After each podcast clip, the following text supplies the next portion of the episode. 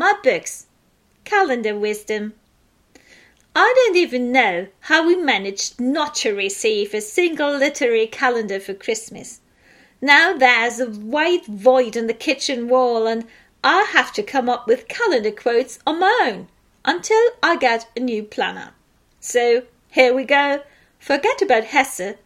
There's a magic rabbit in every new cylinder. When life gives you lemons, ask your loved ones why the hell they bought two bags of lemons but no oranges.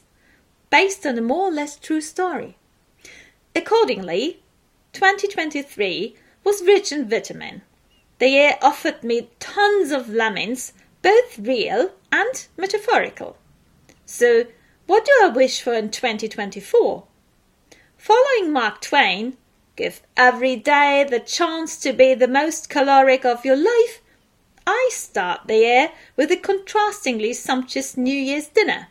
Friends brought a kilogram heavy cheese platter from France. And, as Alexandre Dumas said, joy sometimes has a strange effect. It almost crushes the heart as much as cheese. The new year can only be good. Looking back, I must say, fame and fortune still didn't find me in 2023, even though I hadn't hidden that well.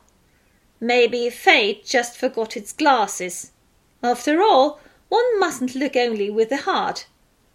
However, in the end, a small miracle happened. I discovered that one of my Christmas stories had been published two years ago in an anthology by the Diogenes Verlag. My lifelong dream being published by Diogenes had already come true without anyone ever telling me. The essential publications are sometimes invisible to the author.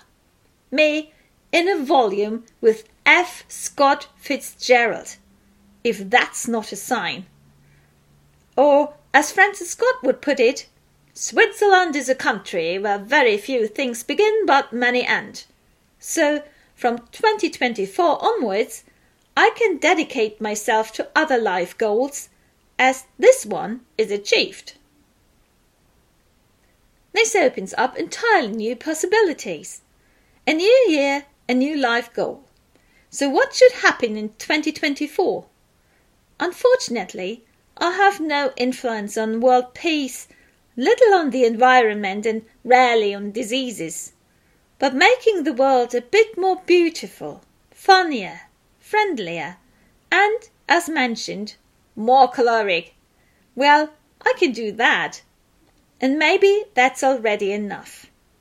Therefore, I wish you, just like me, more cheese in life, more peace, more tranquillity, and perhaps a literary calendar on the wall that reminds you and me that other writers also have beautiful and better thoughts.